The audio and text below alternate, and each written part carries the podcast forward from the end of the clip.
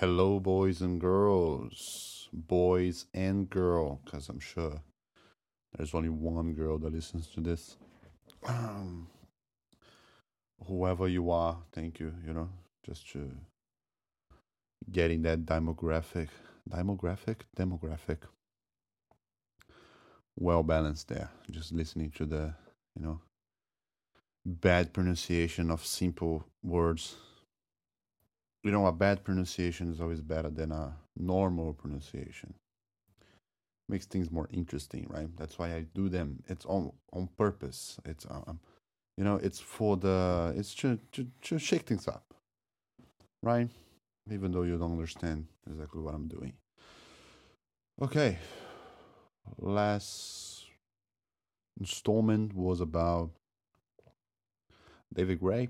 Yeah, it was great great album in and of itself. Um, yeah, pretty much the electronic. Anyway, I'm not gonna repeat everything that I said. Um, I hope that you are giving those records a listen. You know, eventually there is something for everyone in this list here.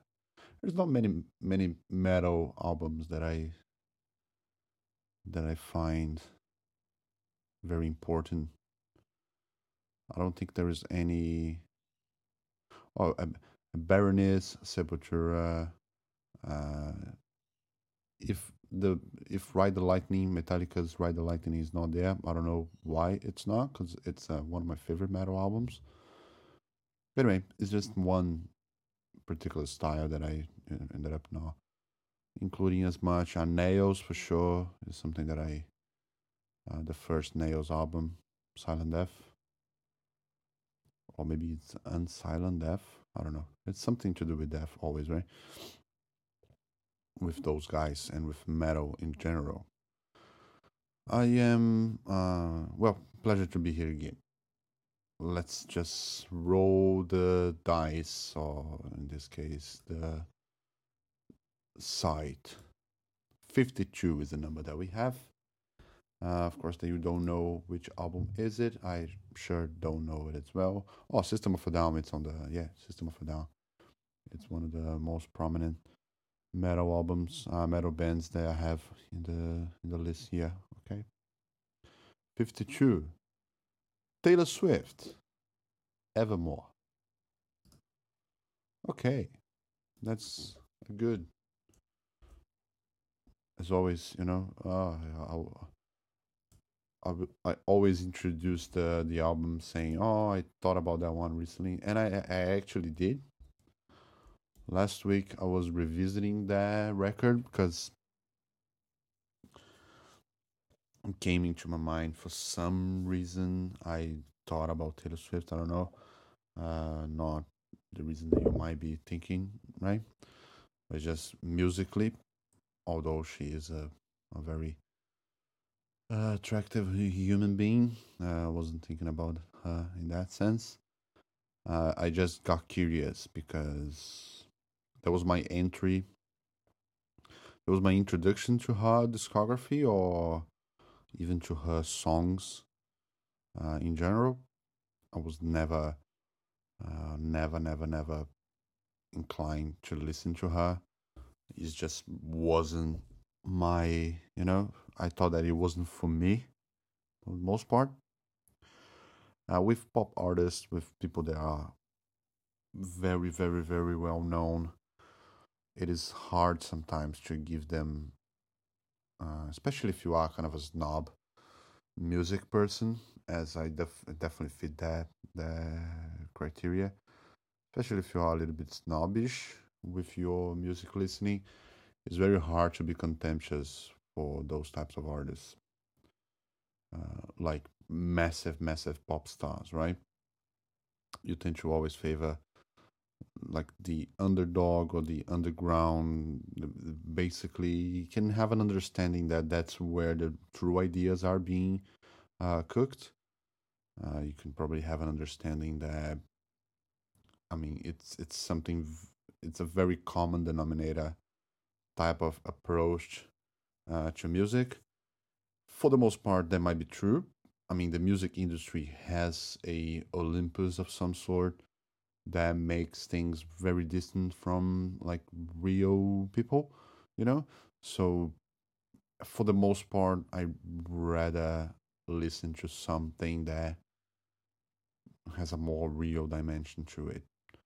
Uh, and the pop kind of music that Taylor Swift mostly produced in the middle part of her career, it seemed very cold and distant for my taste.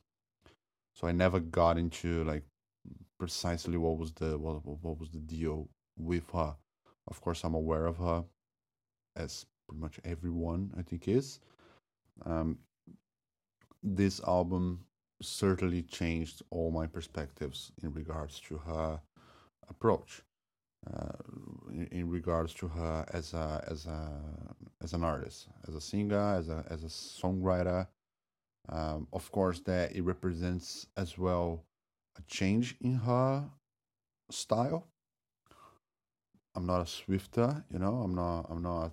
Uh, I just jumped on the Tay Tay train just recently, so I, I can't say precisely where uh, things changed because things rarely change from one album to the other, right? The, the, the seeds are always there to some extent. We'll probably say that I paid some attention to 1989 when it got released because it had good presence within the the the the, the music blogs or whatever you know that I that I was consuming at that time 2013 maybe he had a good uh, reception from the crowd that I usually usually followed uh, the 80s nostalgic um, approach to the production and all that which is basically all uh, kind of the bleachers uh, one Jack Harloff I think is his name he's the main uh, proponent of that style of production in pop, in pop music. So basically, if you see um, some type of, especially female artists, um, with that type of approach, with with uh, uh, Lipa kind of approach, you can almost bet that that guy is involved.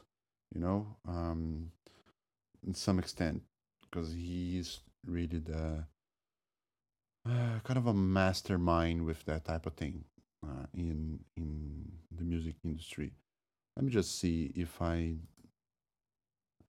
because the the future nostalgia, right? It's the I mean Dua Lipa latest record, my latest album. Apparently, he's not involved in the production at all, uh, but he's definitely involved in a lot of Dua Lipa came as an example, right? And uh, anyway, it's just uh, look it up. Look at his. Um, I know that he's involved with Katy Perry. I know that he's involved with uh, Taylor Swift, of course. Um, he's a, he's an all-encompassing producer. That guy. So, and a quite. Let me see. Is Jack Harloff? I don't know, man. What's the guy's name? It doesn't doesn't stay very much, you know. It's very forgettable. I think Jack Jack Antonoff. Jack Antonoff is his name. So if you, he's the fun, he's the fun guy, right? He used to have a band called Fun. I don't know if that's still going on. Anyway, let me see his credit just to put a, a correct uh, example. Uh, where is it? Where is it? Let me look for it. Definitely involved with Charli XCX, Grimes, Lorde. Uh, so Olivia, Olivia Rodrigo is involved with it as well. So you can probably see that he is a very he kind of brings his style of production kind of brings the um, indie pop to pop mainstream in a way. So he's kind of the the carrier of uh, of the torch of ind indie to the you know to those types of artists like Taylor, Charli XCX, uh, and mainstream hip hop as well, like Lorde. You know, it's he's kind of known for that for the most part. Um, his production production discography, and I do believe that he also produced 1989, and I won't be surprised if I see oh Lana, Lana Del Rey as well, Lana Del Rey. I won't be surprised if I see that he produced Evermore also. But oh, he he produced Evermore, some tracks on Evermore, and more prominent in folklore. Anyway, um, I'm not gonna, you know, he he writes a lot. He writes a lot for those artists. Um, let's let me pick up the pace again. So, was never very aware of Taylor. Was never a big fan. I don't think I am the audience for what she does or what she did for most part.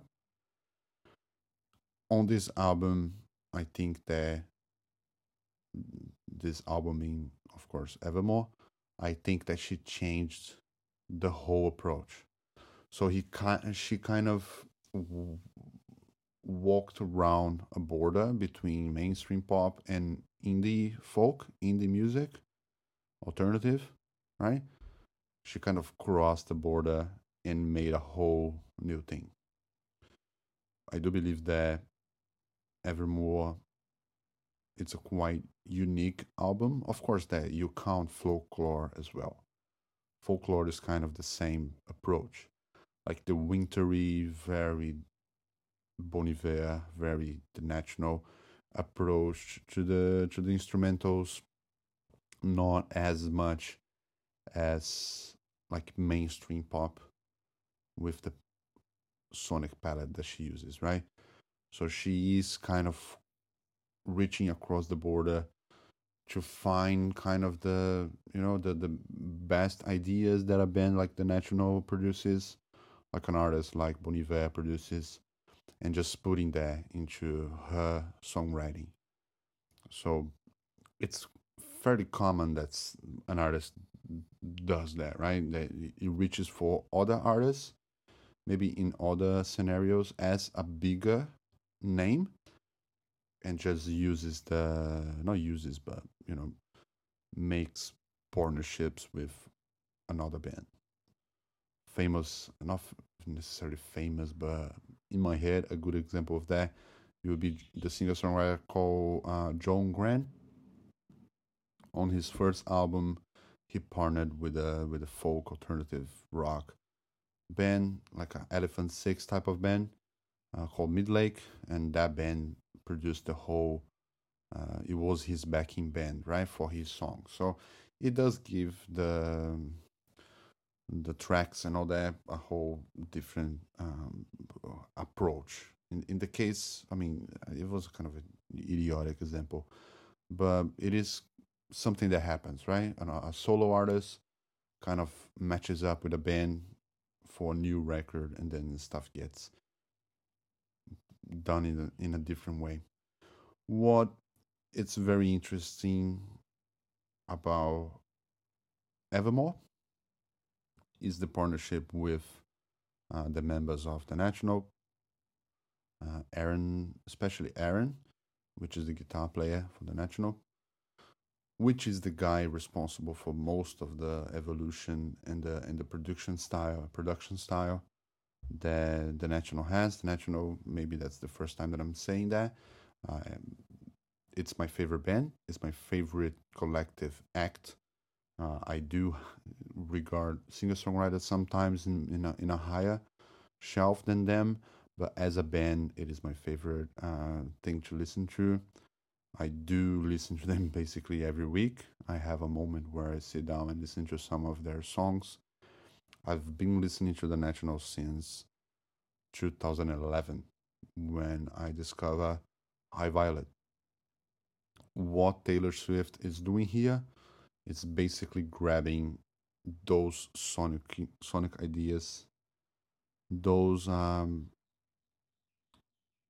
moods, right? Especially on a on a record like High Violet, which is pretty wintry and kind of you know v- very cold in a way sometimes, but you know steady, a steady cold, uh, a serious uh, like the, the gravitas that an instrumentalist like uh, Aaron can bring to to the table, and they do record uh, a song right with her. Uh, you have Coney Island being a duetto, uh, a duet between uh, the band and of course Matt Berninger uh, on the vocals and the band itself. So it serves like a a it is a collab between the two artists, which I mean, it's for me it's perfect, right? Uh, for for my taste, being a, a national fan as I am, and being a Bon Iver fan as I am as well, um, it's kind of perfect to have Taylor Swift, a gigantic pop star, just meeting my favorite artists in the middle, you know, between indie and and and, and pop, and just making a record that it's both very suiting, very full of purpose. Uh, there are some tracks that I usually skip uh, when listening to it. I, I I I don't like the the Haim uh, collaboration. I don't like that song in particular, and the later parts of the album they are weaker in my opinion. And it's not one of my biggest obsessions. I did became very interested and very focused on listening to that album for a while, especially this year. Um, I I listened to it quite a bit from like two months. You know, I was listening basically to every. Uh, I was listening to it basically every day, um, and I mean, her lyricism, her sense of ownership of what she does is a really beautiful thing to notice. Uh, she is a true artist. That's absolutely the case. Uh, I do like her as a singer. I believe there are more complete female singer songwriters. That's probably the case. She is a great one though, because she she I mean, basically everyone know knows the the trajectory of Taylor Swift at this point, right? But she started as a country artist, kind of a lot of Christian gospel music kind of start that way, right? It's you have the whole gospel industry and the whole country industry as a test ground for the popularity of an artist. They do uh, start their way and then they eventually they either stay as a household name inside that specific industry or they become mainstream. Uh, Taylor, at some point, she became um, more infatuated with the music industry at the top, right? With artists like Katy Perry or or Britney Spears or Madonna. You know, she she kind of maybe or Mariah Carey she maybe wanted to become an artist of that type of caliber, and she did.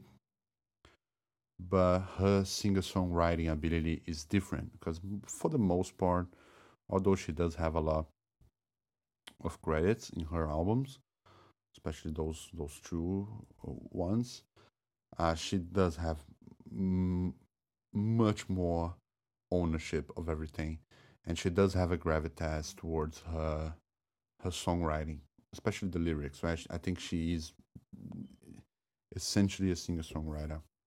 Uh, she's not necessarily a pop star. She's a singer songwriter that became a pop star for convention's sake, and because she was good at it as well. Uh, of course, she's a beautiful lady. She has the chops for for everything that she does, right? Uh, so it will be obvious that she will become what she became on the on the on the mainstream eye. Um, I don't see her exactly as going the Carly J. Jepsen route, which is kind of obviously a pop star, obviously a, a, a icon on on her own right, right, with within pop music. But it's a little bit different, uh, being the case that she's kind of like a cult artist within pop music. But people like me like Carly J. Jepsen a lot and everything that she does, right? Uh, I don't see necessarily people like me enjoying the whole Taylor Swift discography. I do believe that some things there become kind of, you know, I don't know what's the exact word that I should use, but a little bit tacky sometimes. I am definitely the I am definitely the audience for Carly J, Carly Rae Jepsen, because her songs have a unique perspective and a, a unique weirdness to them. I see Taylor as being like a you know like a like a precious creature. I don't know. It's it's distant. It's somewhat distant if you compare both of them, because in terms of pop artists, basically those two are the ones that I that I enjoy the most. I do kind of see Taylor Swift as a, singer songwriter for the most part. I don't think that she is a, in, at least the, the experience that I have with her. Of course, she's a pop artist, right? But the experience that I have as a listener, I would probably put her on the same shelf as I don't know, maybe a or who can be uh, a, a Phoebe Bridges, Bridgers. You know what I mean? It can be possibly the same thing for me because I I only listen to folklore and Evermore, and she's more, she's closer to Phoebe Bridgers in that sense than she is to um, Katy Perry. You know, even though her whole discography is more closer to Katy Perry, right? Within this context of her true latest records, it's closer to a folk singer songwriter like Phoebe Bridgers. Wait, who is pop in her own way, right? Who is uh, who has that sensibility as well, of course. But it's not, you know, it's for another type of crowd. It's for another type of audience. So I just bumped, I just scratched the the foam of the microphone. So you have just a real thing here, you know. It's always warts and all as I might have said that a couple of times already. So it is a very recent listen, of course, that I only known her for for only actively listen to her just for the next uh, couple of months, right? That, like that ten months or so. I, I never was very active with her work um, what else? Highlights, of course, the first side, it's perfect, in my opinion. Until the song with the National, I think it's a f- fantastic album. It's a great album. Uh, let me see the track. Let's see what what sticks out. And it's a very courageous thing, right? Because it is actually very different from everything that she ever did, as far as I'm aware and to throw that to your audience audience and to throw that to your like such a loyal fan base you know like she has it's something very courageous i, I it's uh, i commend her uh, for doing that i think it's a very although i mean there's only so much that you can do right you're not going to become a shoegaze artist you know if you if you are you, you you're probably not gonna see Taylor Swift become suicide, you know, from one record to the other, you know. So that's probably not happening. But at the same time, it is a change within her creative approach. first four songs are marvelous. Five songs are marvelous. And then usually I skip Nobody No Crime. I think it's a little bit it's a shit song. And then the other ones always have something to offer. The, the, the, nobody No Crime. It's a little bit uh, uh, shut up, you know. But yeah, and needless to say, she's a, you know a very charismatic figure. I watched her documentary because I was curious about her. She always seemed very genuine in everything that she did there, and it's it's it's really the conundrum of the celebrity, right? Um, what, how to be genuine, being a celebrity, how you come about that type of thing. It's hard to do because you know it's hard to do. Because the the, the being genuine it's in and of itself a marketing tool as well. So it can be used to to to to promote things and to sell things. I mean being cynical about it right? It can it can have that ability. Oh i'm being so genuine. I'm being relatable you know? When in a way how can you be how can you relate to someone you know? It's very distant. How can you relate to the biggest one of the biggest pop stars of her era? I mean of course that you can relate but it's hard to understand how that can be possible. And i think that the place that she comes from within especially those two later records there that she put out um, I, I think that she comes from a from a place of let me with the help of the songs right? Let me say who i am let's use the the the marketing capacity that i that i have in my in my hands and the reach that i have to truly tell what I'm here to tell, right? Focusing on the important thing. I don't know exactly whether that's uh, accurate or not. I do think that no one is that big of a pop star, you know, without having some type of substance to him or her.